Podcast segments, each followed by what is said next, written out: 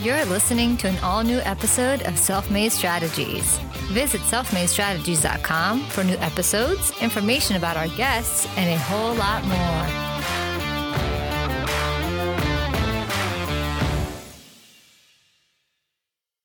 Welcome to a new episode of the Self Made Strategies podcast. Our guest on this episode is a Grammy nominated engineer, producer, and mixer from Philly. He graduated from Temple University in 2018 with a degree in entrepreneurial studies and innovation management. With over 4 years of professional experience, he's known for his work in the hip hop, R&B, and gospel music genres. In 2017, Ben had the opportunity to engineer Insecure, a track which featured Jazmine Sullivan and Bryson Tiller, as well as work on Brian McKnight's album Genesis.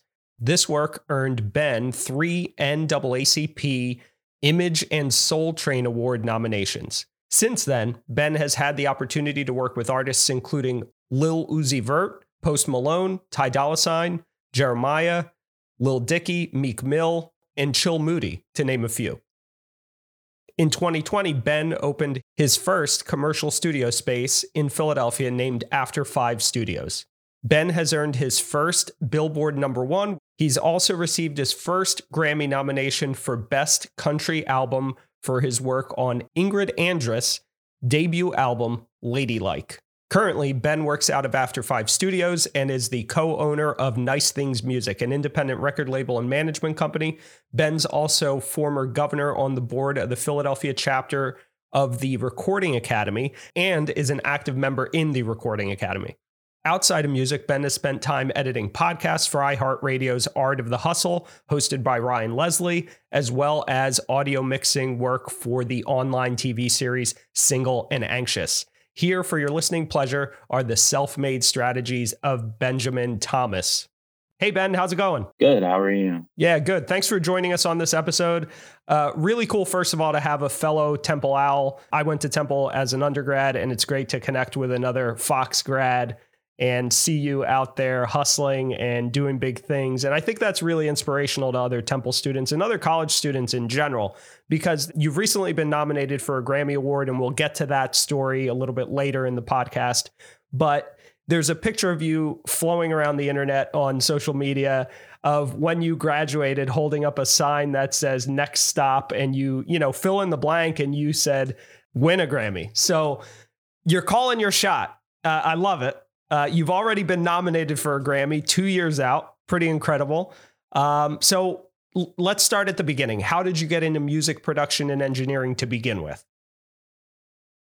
Yeah. Um, so I started um, incredibly young. I started in probably in middle school, um, you know, around 12 or 13, just kind of learning about audio and kind of uh, stuff like that. And then when I got to high school, I um, got involved with like the technical theater group at my high school. I went to Germantown Friends in um that's in Northwest Philly, in like Germantown. Um and um from there I kind of was doing the sound for the assemblies and plays and musicals and stuff like that. And then um I had a friend who wanted to make he wanted to rap. And so he asked me if I would record his raps. And so we took um the microphone from the video game Rock Band, like the microphone that it came with, and um, plugged it into my laptop. And we we begged our math teacher to let us use his classroom during lunch. So we turned his classroom into a studio for like two weeks during lunch and uh, recorded some dad songs. But from there, I kind of um, started to understand that this might be something I wanted to do. So then, um, my I, I grew up playing some instruments. I, I, played bass and I played guitar and drums and I played in band and like that. Um, it's like a early two thousands uh, alternative rock cover band, like a lot of Weezer, Modest Mouse type stuff. But uh, I had a music teacher. I was in the jazz band um, as well. I had a music teacher named Jeff uh, Torchon. He nominated me for um, this summer camp called Grammy Camp, um, which was uh, it's a high school summer camp. I think they still do it that the Recording Academy um, runs. And so I was selected to attend that in New York, and that was my first time going to a studio. Um, it was at this this really nice studio um, called Converse Rubber Tracks, and essentially Converse built this like state of the art recording studio. that they would um let different bands use for free. Um, it was like a marketing thing for Converse. But um, I was in the audio engineering track, and that's when I really like got into a studio. I saw Pro Tools for the first time, and I was like, all right, this might be something I want to do. So then from there, I um convinced my mom to let me turn the basement of our house into a into a studio. And so we um me and her friend who's a contractor for a couple probably took about two months because he would come like in between jobs on weekends and stuff. We built like a vocal booth, which was just like a closet with a window in it, um, in the basement. And so then that was the first iteration of um After Five Studios, and the name kind of came from like school, and I had to like go only do stuff after five. That's where we got the name from. Um, and then from there, college, I applied to a lot of different music programs. Um, I got accepted to a couple different ones, but financially and just um, for other reasons, Temple just made the most sense. Um, even though I wasn't going to be directly studying music. Um, and then, so I go Temple, um, doing finance stuff as well. So I'm working at a wealth management company um, as an intern, data analyst, making spreadsheets all day. Um, then I I was around 2000, I guess, winter 2015, like the beginning of 2015. Um, it was like the second semester of my freshman year. That's when I started meeting people. So that's when I met Chill and Jason. Uh, that's when I met uh, Will, Will and Dave at Rec Philly. Um, and so I started building with them and um, started, you know, working at Rec Philly. I, I was their in-house engineer at their first studio space for almost two years. Um, designed the spaces that they currently have at, at Ninth and Dolphin Studios, um, and just kind of been a part of what they've been doing from the very, very beginning. Um, and then I, 2016, I'd say I got it. No, it's maybe 2015. I don't know. All the years are starting to run together at this point. But um, I got a um, an opportunity to intern at a recording studio in Philly um, named Studio Breed. Um, and the studio was owned by a couple of different people, specifically one person um, named Kenny Bell. He's a music producer. He um, produced and co-wrote uh, Golden for Jill Scott and other stuff for Vivian Green and for Jazmine Sullivan and whatnot. And so I kind of became his intern um, at the studio, and he kind of took me under his wing. And then after a couple months of interning, uh, there was a couple turning points. Um, one of them specifically, um, Ty Dolla Sign came um, to Philly to do a session, and everybody said no, and I said yes. And uh, the session went well. We did a bunch of songs, a couple of them uh, ended up getting released. And then around that time, um, Ant had also approached me, and he said that um, Jazmine Sullivan didn't want to come to the studio; she wanted to record in her home, and he uh, bought her a bunch of equipment and asked me to kind of go to her house and set it up and whatnot. Um, and so I went and I set it up, kind of showed her how to use it, and I kind of picked up on the energy that she might not be uh, that interested in recording herself. Um, and so I decided to reach out on a limb and, and, just ask her, you know, if you don't want to record yourself, just call me and I'll come back. And that um, I didn't think much of it. I didn't think I'd ever hear from her again. And then two weeks later, she called, and that led to a very, um, very successful working relationship. Uh, we worked probably for about 30 years, um, off and on. A bunch of songs with her, and it's great now that some of them, some even some of the songs we did in 2017, stuff are finally starting to get released, um, which is great. And then from there, um, graduated, uh, turned down some corporate gigs, um, just tried to make the music thing happen. I lived by Temple. I had a two bedroom apartment, so one of the rooms was a studio. Um, and then uh, moved into a different studio space. Um, started working at MilkBoy, um, and then eventually, uh, in 2020, I opened up my own studio um, was presented with a bunch of different opportunities, opportunities to um, kind of collaborate with uh, with Lil Uzi Vert, opportunities to collaborate with Meek Mill. Um, I guess I opened my own space, which was originally um, supposed to be my own personal workspace, um, as I was trying to shift my career a little bit more in the direction of being a mixing engineer and a producer rather than just recording. But then um, I was presented with some really great recording opportunities that I couldn't really pass up on. So um, I decided to pivot from having my own personal space to work at to um, becoming a business owner and turning After Five Studios into a professional recording studio. And so now we have four um, employees, three engineers and one assistant engineer. So it's just been a kind of a mental shift to go from being I'm, I'm kind of a fiercely independent person to now I am um, I have a team that works, you know, that we work together. I don't I don't really like to frame it as like, oh, I'm the boss and they work for me. Because that's not what this is. It's a it's a collaborative process. It's we're a team. Um, and I just wanted to, you know, provide a place to empower them, um, give them a chance to, you know, not only bring their own sessions in, but also for me to use my brand to bring sessions and bring work in. Um, very big on um, making sure that everybody's fairly compensated. So, you know, made the conscious decision to, even if it meant um, less money from my pocket, to make sure that the engineers that, that work at my studio are compensated um, more than they would be at any other studio. Um, and just, you know, try to help provide some opportunity and provide a really nice and comfortable place for people uh, to create. So that was a no, that was that was fantastic, I, and I think you you pointed out a lot of really cool things that we're going to unpack on this episode because you know to go from being a college student and having this dream of working in the industry and in the music industry, which is really tough. Now, Philly in general is kind of a fertile ground for all things audio in a lot of ways, right? You know, uh, very popular music creator city. Um, has a rich history in that space in all types of genres and different types of music. Uh, so it is a good place to to do it, but at the same time, super competitive industry. And I love a lot of the things that you talked about. First and foremost, let's talk about the name After Five Studios, which you mentioned came about because you were doing it after school. And right now, you know, side hustling is really in a lot of ways the key to building your own empire, I think, in the world that we live in, right? Doing what you got to do during the day to pay the bills or to get your education or to, to progress in sort of the common way. But then tangentially to that, being able to elevate yourself, you have to be willing to put in the time, put in the extra effort, and put in the extra hours when other people are binge watching Netflix or doing whatever they're doing, right? And that and that's exactly what you did. You After 5 Studios really represents that as a brand.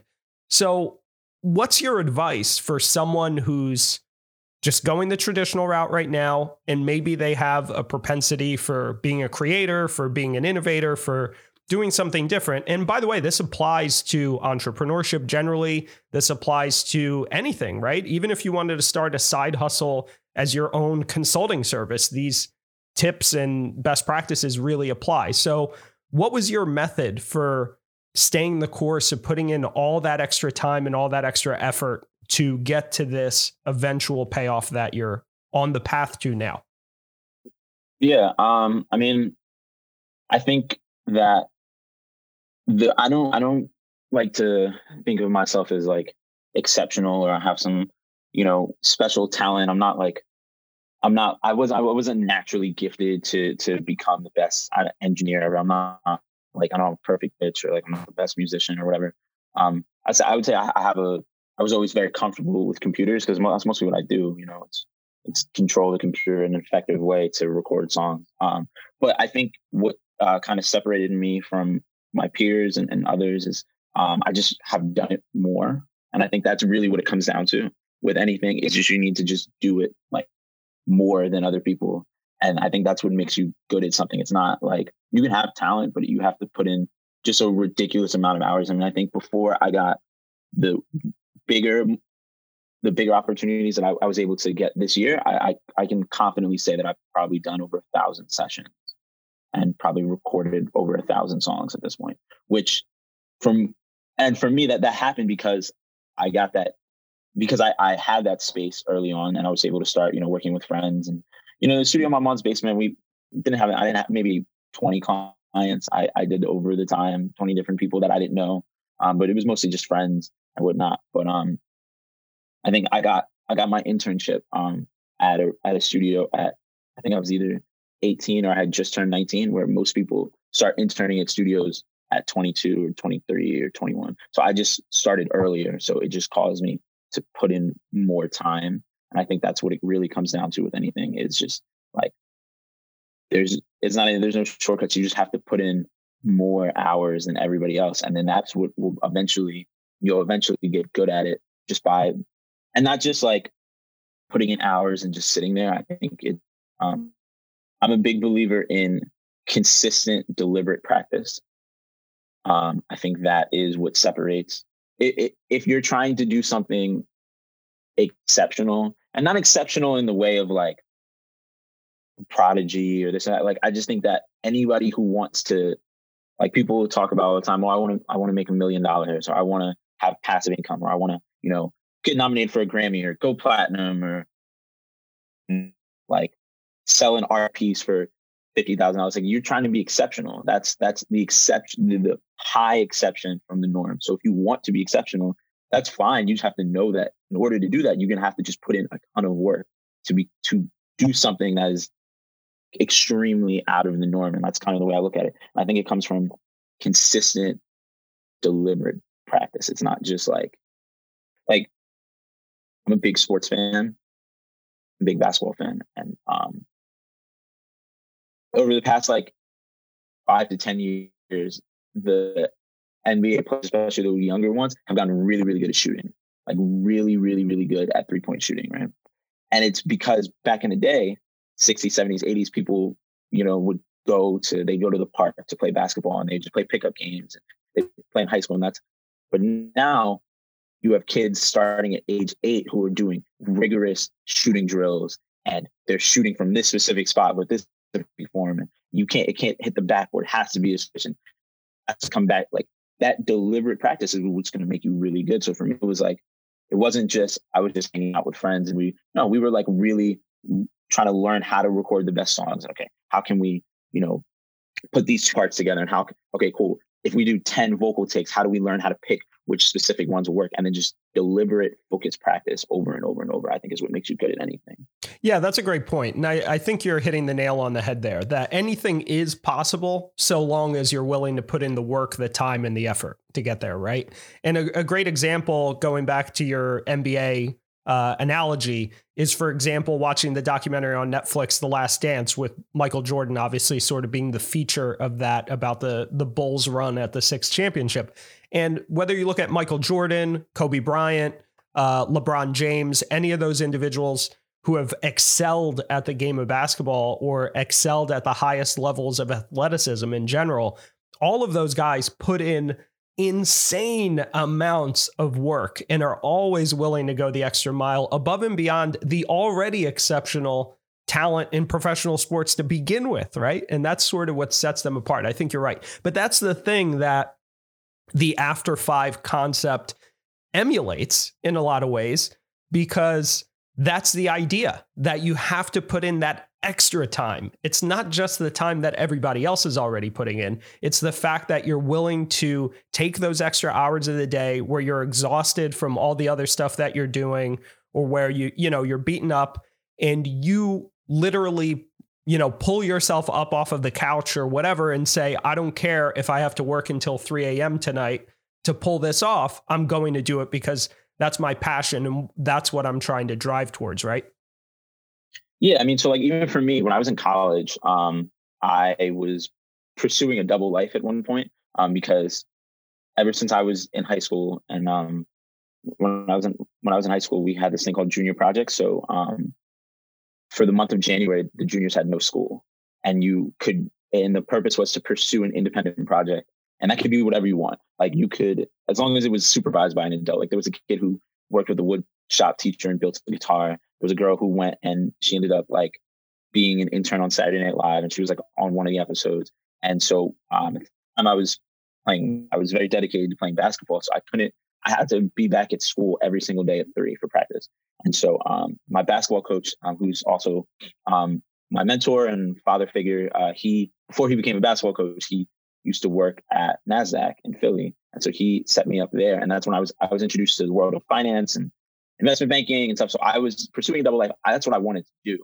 Um, and so while I was in college, I was both interning at studio and um, working as a intern analyst at this wealth management company. So there were days where it was a class, you know, or even or even go you know go to the office in Center City in the morning, eight nine, you know, stay there till three, go back, take a class, you know, one of those like five thirty to eight classes or whatever, then go to the studio and I'd be there until five in the morning, and then you know I did that for probably like six months, just every day, you know, um, and even right now in, in the current you know things that I'm working on, I think I've probably had um, four days off in the past 90 days. Um, so it's just, it's it's that I'm being willing to put in that extra amount of work because I think, eh, like I said before, I think everything is just a proxy of time, and so if you just keep doing stuff, you you're gonna get better at it unless you're doing it the wrong way. Then you should probably evaluate that. Yeah, and it kind of goes in a lot of ways back to that old Napoleon Hill adage, something along the lines of that which the mind of man, and by man we mean humankind, can conceive, it can achieve, right? And that's the concept. But what's missing from that is that you have to conceive it, but you also have to put in the time and the hard work and just put in your reps, right? You're not going to go to the gym and in five minutes on day one walk out looking like Schwarzenegger.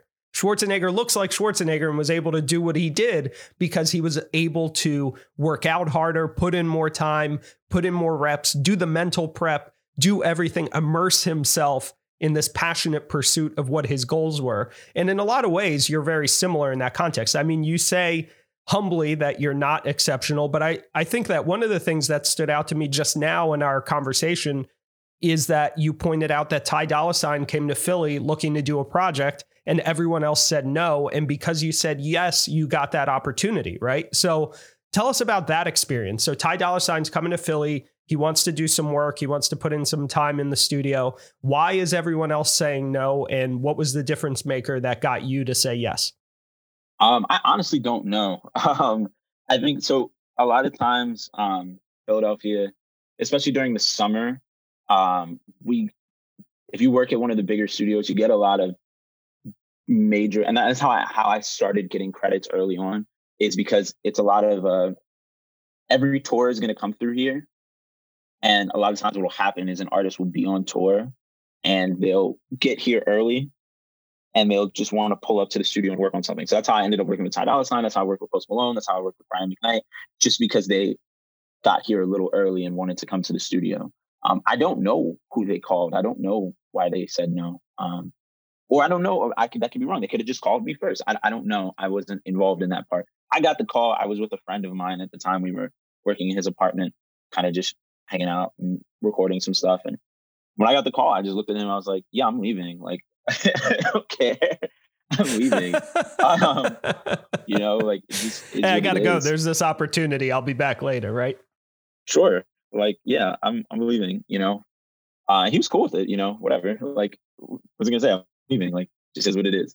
Um, I think that I think it's it's a mix of not only do you just need that um, hard work, but you also there also has to be a there's a there has to be a certain amount of luck that comes along for opportunities to present themselves. Um, but I think the the luck comes in the opportunity presenting itself. It is then on you to do what you can to keep it. So I think that it is important that we, you know, mention what part luck plays in, in anybody who's successful is life. You have to have certain opportunities get presented, or certain things have to break your way, or you have to, and you can do things to try to increase your chances of, of the luck. And so, I can't say that I I knew this when I made the decision, but I can say looking back on it, I had um I was in high school. All I wanted to do was go to NYU. That was my dream. Um, I grew up in New York, um, and I I had a, a really close friend of mine who was a year older than me who went to their like uh, creative music program, and he was telling me how great it was and how great New York was, and I was like, that's what I want to do. So I applied early to NYU, and I got accepted with a full scholarship, but not for like room and board, so full tuition, but not and not to the music program. Um, but it would have still, I would have, it would have probably cost me like a hundred thousand dollars by the time I graduated. Um, and I made the conscious decision that like, you know, my mother sacrificed a lot for me and she, you know, sent me to the best school and everything. I, I couldn't I couldn't add a hundred thousand dollar tab. Couldn't do it to either of us. Um, and so I chose to go to Temple. And in hindsight, it was a great decision because it allowed me to increase my likelihood of getting the lucky outcome. It's almost like to make another basketball analogy. It's almost like you know when at the end of the season the worst teams get the most ping pong balls. And so for me, what I did was by being in Philly at the time, it was it was a, it wasn't that long ago, but 2014, six, seven years ago, it was just a different time. Um, and um, I was able to become the 18, 19 year old kid that was trying to figure this music thing out. Rather than going to New York or going to LA and being one of a million, I was and I was able to get taken under the wing by a lot of the OGs here and getting involved in the recording academy and going to their networking mixers and meeting this person and meeting that person, meeting people I should have not been meeting. And they're trying to help me because they're seeing part of themselves in me. I'm some young kid who's willing to do literally anything. Um, and so it kind of it it I think it made more opportunities present themselves. So I think that's what I mean by like I was able to kind of increase the number of ping pong balls I had. That something would happen. That's an opportunity would present itself. You know. And then whenever they come, you got to just like kill them. You know, like I'm I've always been an above and beyond. Like I'm gonna go super above and beyond um, on anything. Like even with my studio, we're very big on hospitality. So like you come, there's snacks, there's waters. Like we keep it like, and not just like oh, there's like a candy. No, no, no, no. Like spend a hundred dollars the day after Halloween on Halloween candy. Like we have boxes of it. Like there's chips and waters and sparkling waters and coffees and everything. No, we did alcohol for a little bit, but um, I didn't want to put the pressure on my on my team to have to. You like we had minors coming. I was like, nope, like we're not we're not I'm not putting the pressure on you guys to to know who's old and who's not. But you know, we have I, I spared no expense when it came to hospitality. So like I paid extra to have central air installed in both rooms and um, you know, to make sure that the space looked nice and comfortable because I think those are the things that matter. And so even when I was doing sessions at other studios, if I knew that a big artist was coming, and I'm like a broke college student at this point, I would go out of my own pocket. Like I remember we had somebody come through. I don't remember who it was, but I went and I was like, all right, cool. I'm gonna buy the fruit trays. I'm gonna buy a bottle or two. I was, I'm gonna go above and beyond so you have a memorable experience and you remember me. You know, even if it's just this one day. You know.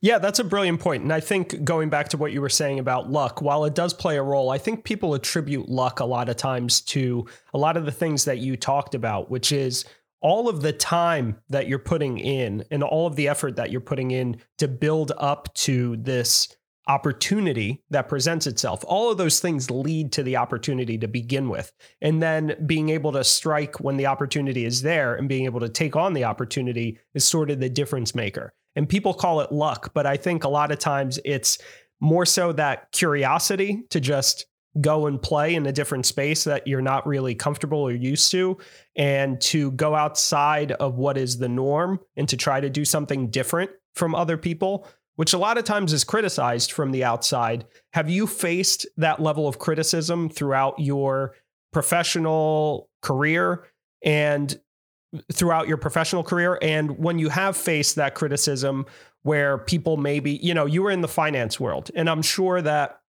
when you're working in that space with a lot of more traditional and sort of conservative career oriented and minded people some of them might look down upon the fact that you're spending your free time in the studio trying to do something else. Some of them may not, certainly, but a lot of times I think there's this stigma that you're not following the normal path and being a team player and just falling in line and doing what you're supposed to do to build what other people's image of a traditional career is.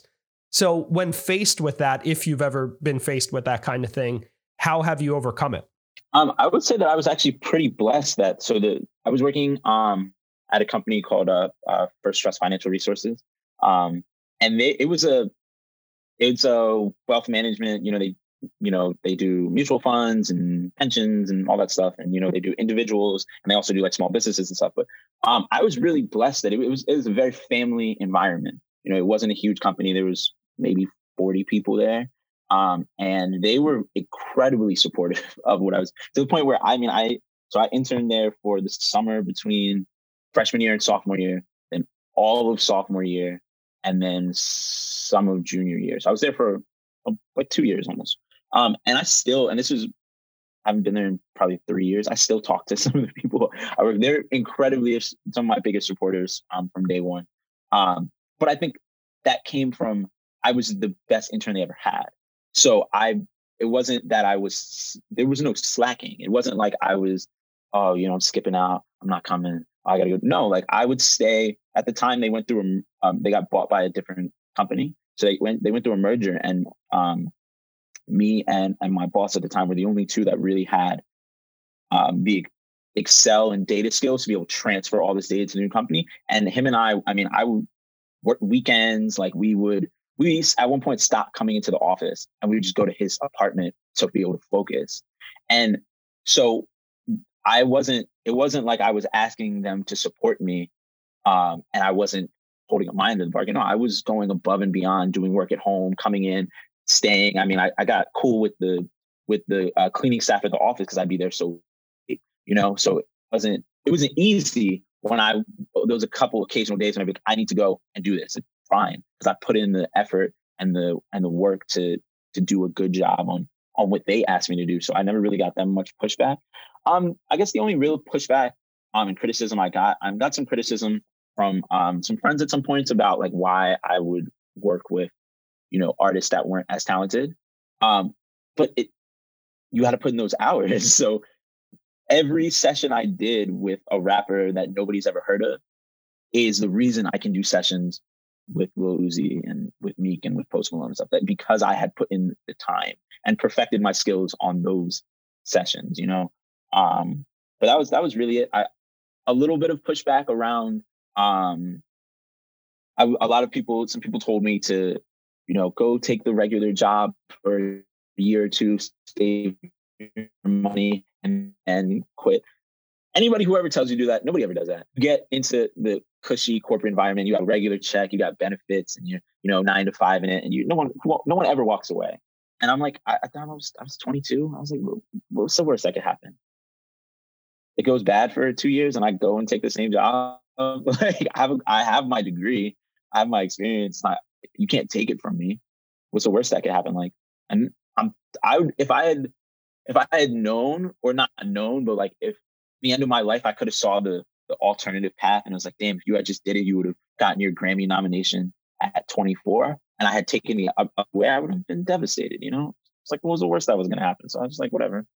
And that and that also was beneficial by me choosing to go to Temple and not having the debt that I would have had if I had went to NYU weighing on me. So I could make a clear decision without having that factor. No, that's a great point and great advice. And I think one of the things that stood out to me there was that concept of what's the worst that can happen. And that really applies not only to people who are 20 year olds, but 20s, 30s, 40s, 50s, 60s, 70s, 80s. As long as you're alive and kicking, you've got that opportunity, right? Because as you said, you can work during the day and take a little chunk of your evening out seven days a week or five days a week or just on the weekends and just put in time on whatever you're passionate about. I mean, we live really in one of the best times ever for that. We're you're in Atlanta right now. I'm in Philly and we're recording this over a Zoom call, you know, pretty effectively for the most part. A couple of things here and there, but uh, for the most part, you have the opportunity, the ability,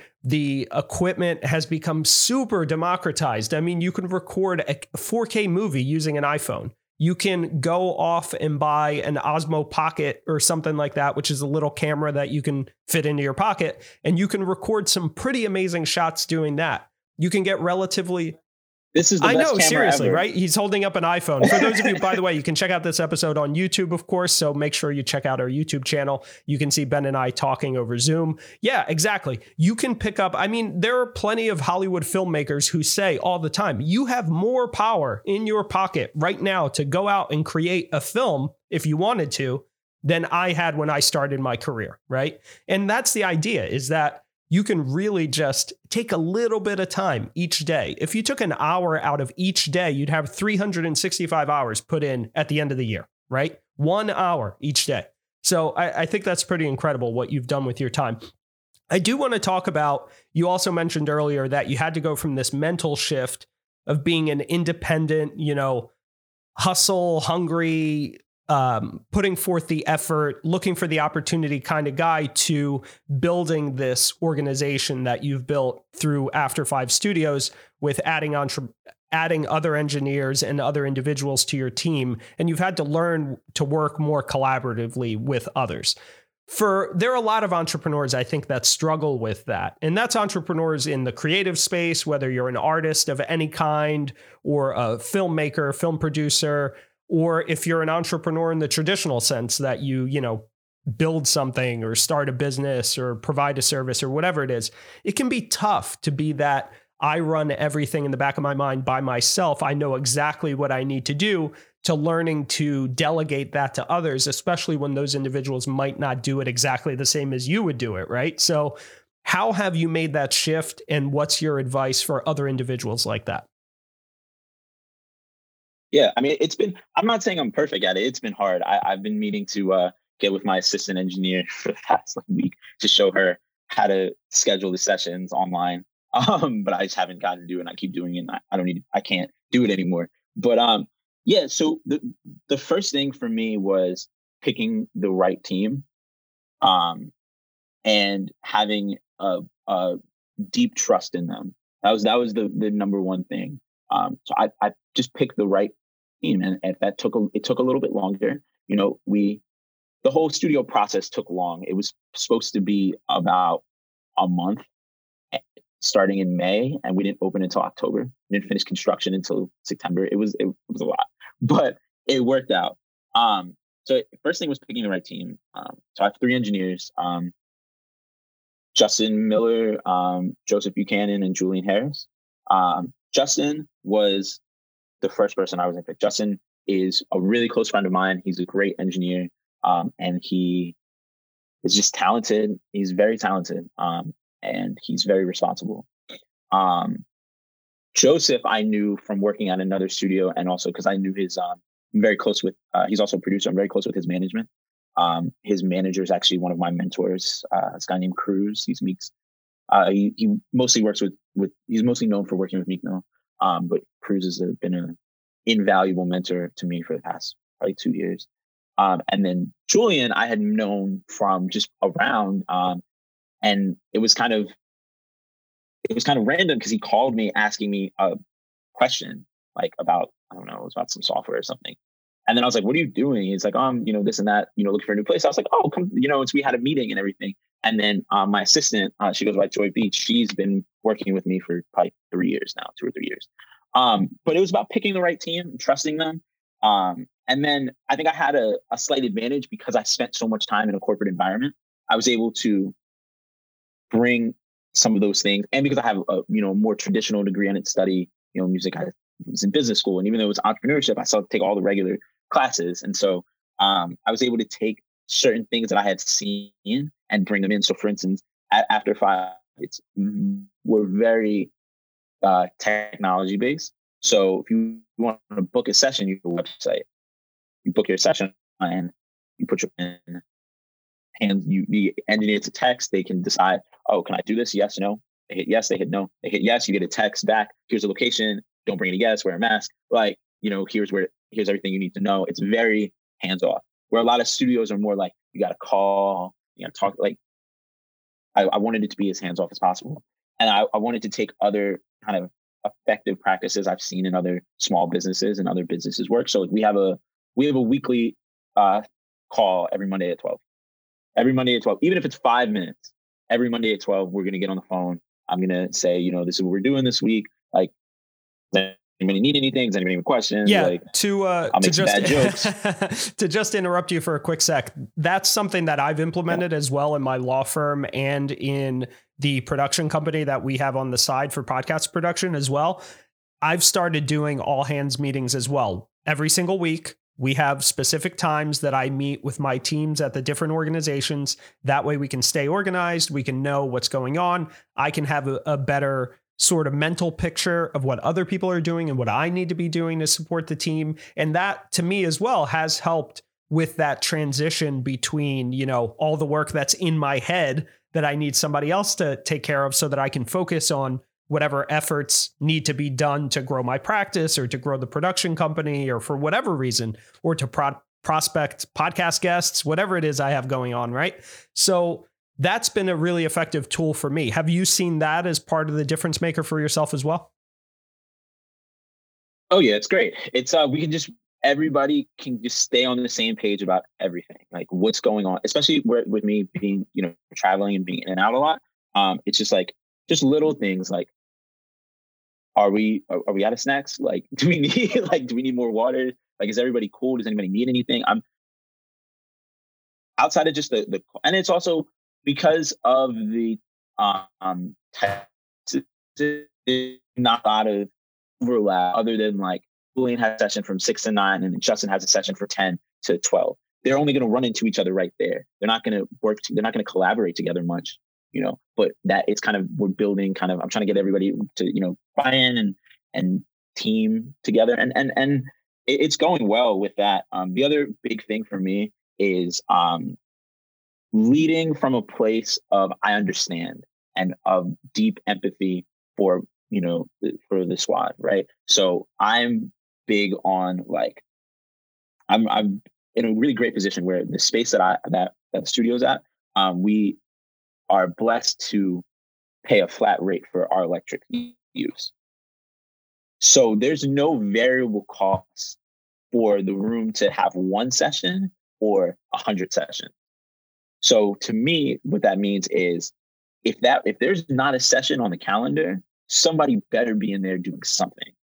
And I'm very big on that. So if there's no session, so if there's no session today until right now it's 12 o'clock Eastern time, if there's no session until six, it's free for use. Like if you want to go and you want to work on something, if you want to go and you have an artist that you're developing and you know they don't really have a budget right now, but you guys are working together and you're you're trying to build their career and they're trying to build yours. Because that's what happened with me with Bill Smith, who I you know worked with for years, and then he ended up getting a record deal or somebody like Armani White. Same thing. These are great friends of mine. We you know worked together for years, and neither of us had any money. And now you know we're both able to you know Sean Sean and I went from neither of us having any money to him you know being able to get a record deal and then now he's able to you know they're able to pay for the studio time. So i'm big on those type of things. So if you have that person that you're working with and there's nobody here just come and work. Like i don't care. You know and so that's where we have the balance of we have these weekly meetings and we're very organized and everything's very scheduled and sessions are scheduled and there's you know a built-in buffer of 30 minutes and you know everything has to get approved. But we also have group chat where it's like just send a text. That's all i ask. Just send a text so we, everybody knows what's going on yo, is anybody here? No? All right, cool. I'm going until I'm going until the session at six. Fine. I don't care. Use this room. Get that's how you get better. And it's better for me because now you're better.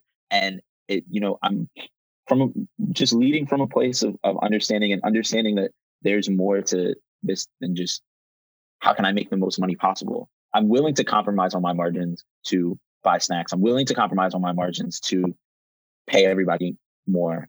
And and you know, I'm willing to you know, when a lot of times when you when you deal with with record labels or other large businesses, you know, the invoices can take 60 to 90 days. I'm willing to front that money because I can do that from the business and I'm and not have to make, you know, one of my engineers wait three months. That's not fair. I'm willing to put that up front. And I'm not going to take a cut because I'm doing it. No, we're here to just make good music. And, you know, if I could give everybody studio time for free, I, I totally would. Yeah, and I think that's a lot of what helps to build loyalty. You actually have kind of a triple bottom line sort of structure to your business without saying so formally, at least, right? Where you care a lot about your stakeholders, which is inclusive of your clients, of the people that you work with, of your outside collaborators. All those individuals are really important to the lifeblood of any organization or any endeavor.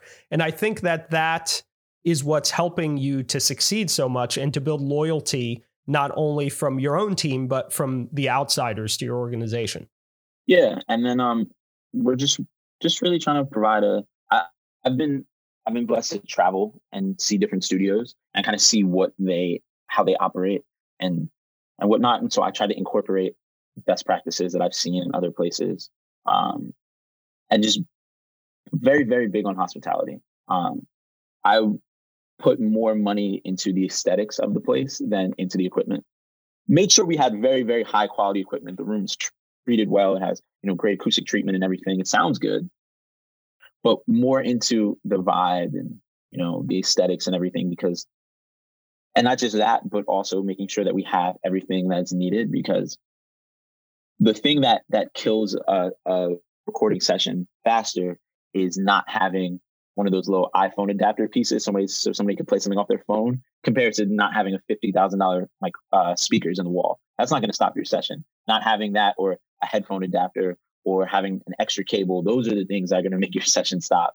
You know, so I care more about those things and about the um, kind of just the experience. You know.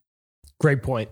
Now let's talk about Nice Things Music, which by the way can be found at nicethingsmusic.com or at Nice Things Music on Instagram uh, if you want to check them out. Tell us how that collaboration between yourself and Chill Moody came about, and uh, tell us a little bit about your experience in preparing events with them and some of the awesome things that have happened. Yeah, so um, so nice things is Chill's brand. Um, Chill's my best friend, uh, my older brother. You know, he, he's one of the first people that I connected with. Um, and so me, him, and then our attorney and other best friend, uh, Jason Berger, who's the best entertainment attorney in the world, but also the best one in, in Philadelphia. Um, we colla- we um, founded Nice Things Music in 2015, originally as a um, uh, record label. We were our our main thing was we weren't going to necessarily sign specific artists. We were going to kind of sign their projects and kind of get this. This was a different era where it was a lot harder to get distribution than it is now. Um, now, you know, with stuff like United Masters and stuff, it's a lot easier to get distribution. But before, you had to really either know somebody or just take the risk of like TuneCore or something like that to get your music on all the different DSPs. So we originally started like that. We put out some really cool music. We worked with some great artists. Um, and then we eventually um, kind of pivoted more into doing events. Um, and so it started off with doing some stuff at Southwest Southwest and whatnot. And then eventually um, we were approached in 2017 to um, by Wawa Welcome to America to do um, a stage at their you know free Fourth of July event that they do at the Parkway every year. So the first year we kind of had to scramble um, because we found out that we were able to do this in June. um, so we kind of scrambled and bootstrapped and you know got some artists on there and it was really great experience and vibe was great. Um, the second, yes, the second year is when we really kind of kicked it into high gear. So they gave us two days on the third and the fourth. So on the third, we were able to do a great event that Chill had actually done 10 years prior, I think, um, called Girls Like Nice Things. And so that was a art and music event um, centered around women, women empowerment, um, female identifying creators. So we had um, Elle Varner was our headline performer. We had some great artists out there, great vendors. It was at Sarah Green. Um, we've hit capacity uh, at the space. I think there was probably about a thousand people up there, maybe more. Um, it was just a great, it was a great day, a great, some, it was just a great vibe. Um, everything went perfectly. There was no hiccups. There was no issues. Everybody had an amazing time. And then the next day, we um, were able to have an event um, at, we had a, a concert at the Parkway. Um, and then when our headliner, which was DJ Aktive, who's, you know, one of the best DJs from Philly, toured with Janet Jackson and with J. Cole and everything, he brought out Freeway and Peedi Crakk and Free Steves and Chill and Del P, and it was great. Uh, it was probably about 5,000 people out there at the end of it. Um, we had some great vendors, food trucks, and other really great performers. Um, highlighted some other local businesses. Um, and it was just, it was really cool. And then so this year we had to pivot. We did a virtual event. And so we were able to have like a, an online stage and it was interactive and stuff, which was cool. And then hopefully, um, you know, 2021, 2022, we're back out with Wawa, but also back out doing other events, um, you know, trying to just kind of build off the brand that Chill's very established, do things around, you know, his his beer and his music and his clothing and kind of just trying to really provide some high quality events in Philly, but then also just all three of us in our own way are trying to still help provide opportunities and stuff for emerging artists in the city as well. That's awesome. Really, really cool. So, when you do something like that, when you're creating a big production that's got so many moving parts and so many complex things that go into it, what is your process from going to idea to manifestation? You have to raise money in between. How do you get into that? But let's let's go from literally you and Chill want to do this project. You have this big, you know, bombastic idea. How do you do it? Yeah, so we have some other great people that help us. Um, you know, um, a woman, her name's Latiana Tab. She helps us a lot with uh, the planning of these things. Um, we have another uh, great marketing um, genius um, named Richard Lambert. He has a uh, does a lot of really great stuff in Philly. So it, I might not be the right one to ask. Um, a lot of the fundraising has to do. Chill and Jason's network is 20 times mine. They're also a lot older than me, so I would hope it would be. But uh, their network is is 20 times of mine. So they handle a lot of that. My role in a lot of this is um, going back to my previous background. I handle finances, I make all the spreadsheets, I make all the presentations, all the PowerPoints and all the pitch decks and uh, keep track of all money. Um, so a lot of a lot of that stuff. Um, I help with um, the kind of help with finding the artists, and then I do a lot. They do a lot of the behind the scenes work. I do a lot the day of these events. I'm the running around with my head cut off person at the event. That, that's that's that's my role that's just my personality. I'm also the youngest, so cool. I, I remember at our Fourth of July event, um, it started raining halfway through the show, um, and so we had kind of like a 10 minute rain delay, and then you know before um, before they could go back, the stage was like soaked, and we didn't have any towels. So I like went up to the merch table and like grabbed the tablecloth and like ran on stage and like on my hands and knees, like mopping up the water with this like tablecloth. Like that's I'm I'm more of that type of person. They handle kind of the fundraising. Um, and whatnot. That's not really my strength. I think we kind of, I'm very big on like, do what you're good at and then don't do what you're not good at. You know, Gary Vee talks about that, like double, just double down on your strengths and find other people to fill in things you're not good at. I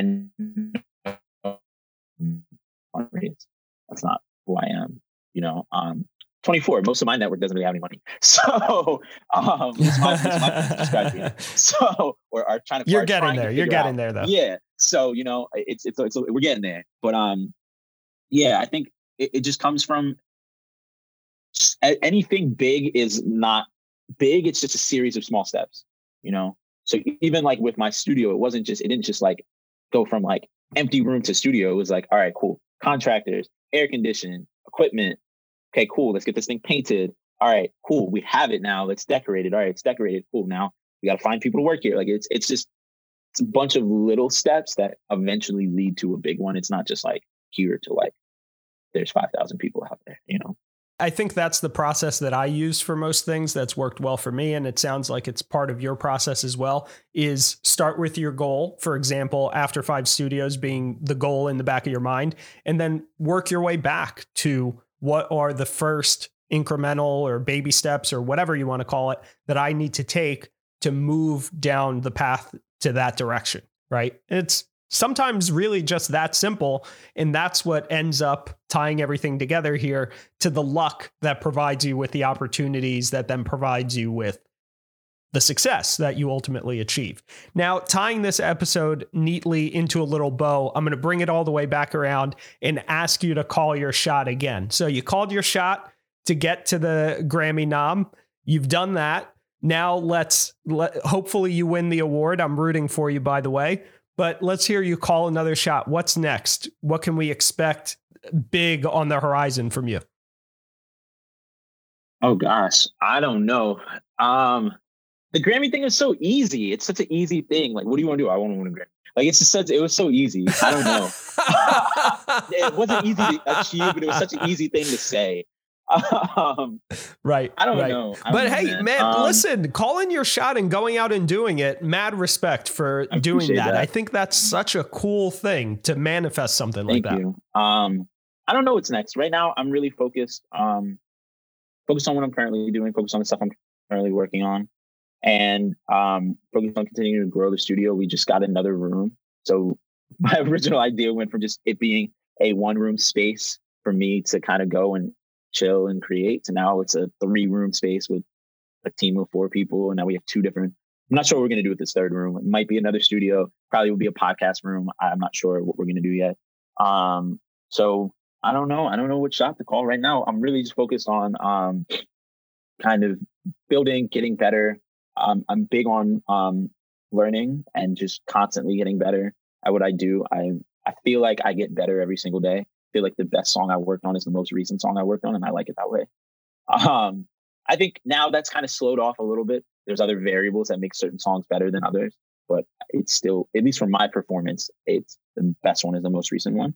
Um, something I'm kind of working on right now is uh, we're working on um, the After Five Academy, which is going to be a free um, summer camp that we're going to do this year um, for high school students from underserved communities. We're going to have, you know, probably four to six students. We're going to do um, kind of two weeks worth of completely free programming around music and music production and just really trying to um, help, you know, give back to because I feel like I've been incredibly blessed and had a lot of great opportunities provided for me. Um, and I need to do what's right. Um, so I'm really looking forward to that and, and hoping that goes off, you know, as a success.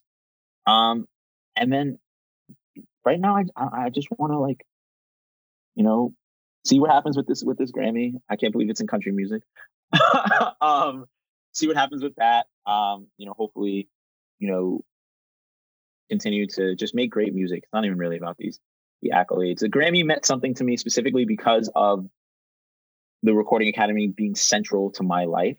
So whether I, I, I mean, I feel like I have made it through every rank that they could possibly have. I went to their high school camp, and I was a campus ambassador for the college program. And I was a regular member, and I was on the production and engineering committee, and then I became the youngest um, governor ever. I think I'm just gonna say that I, I I am confident that nobody else served on the board of any chapter at 23.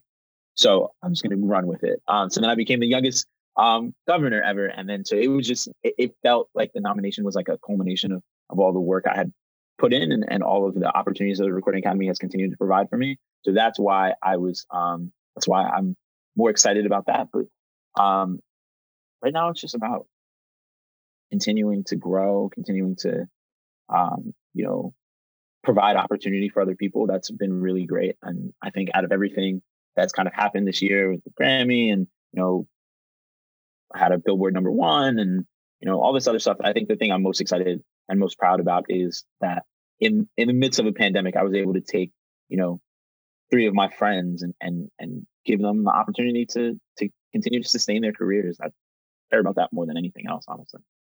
Yeah, it's pretty awesome. And your propensity to help the community that raised you is something that's also near and dear to me. It's why I teach at Temple. It's why, you know, I try to get involved in community initiatives. Uh, I feel the same way. I grew up in North Philly, came from, you know, uh, a background that would be considered underprivileged by most people. And, you know, I've been one of the lucky ones like yourself. I feel the same way that I got opportunities that, you know, I was lucky to get, and I want to give back to that community that sort of raised me. Exactly. Well. Yeah. No, I grew up with a single mom in, in Harlem before it was nice. You know, I feel like if you play my story a hundred times, it goes in the opposite direction.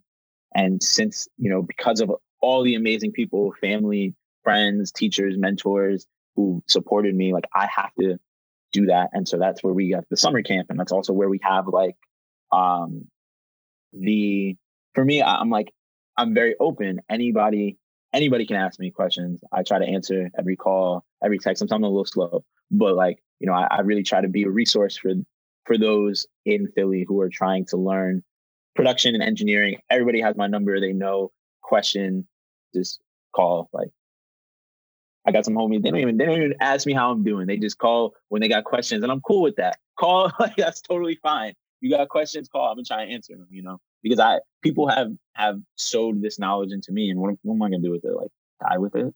Uh, Right. Great point.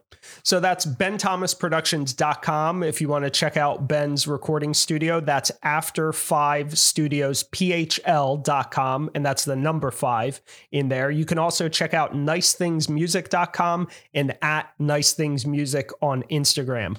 Ben, thanks so much for your time. Looking forward to see all the cool things that you have on the horizon and good luck at the Grammys.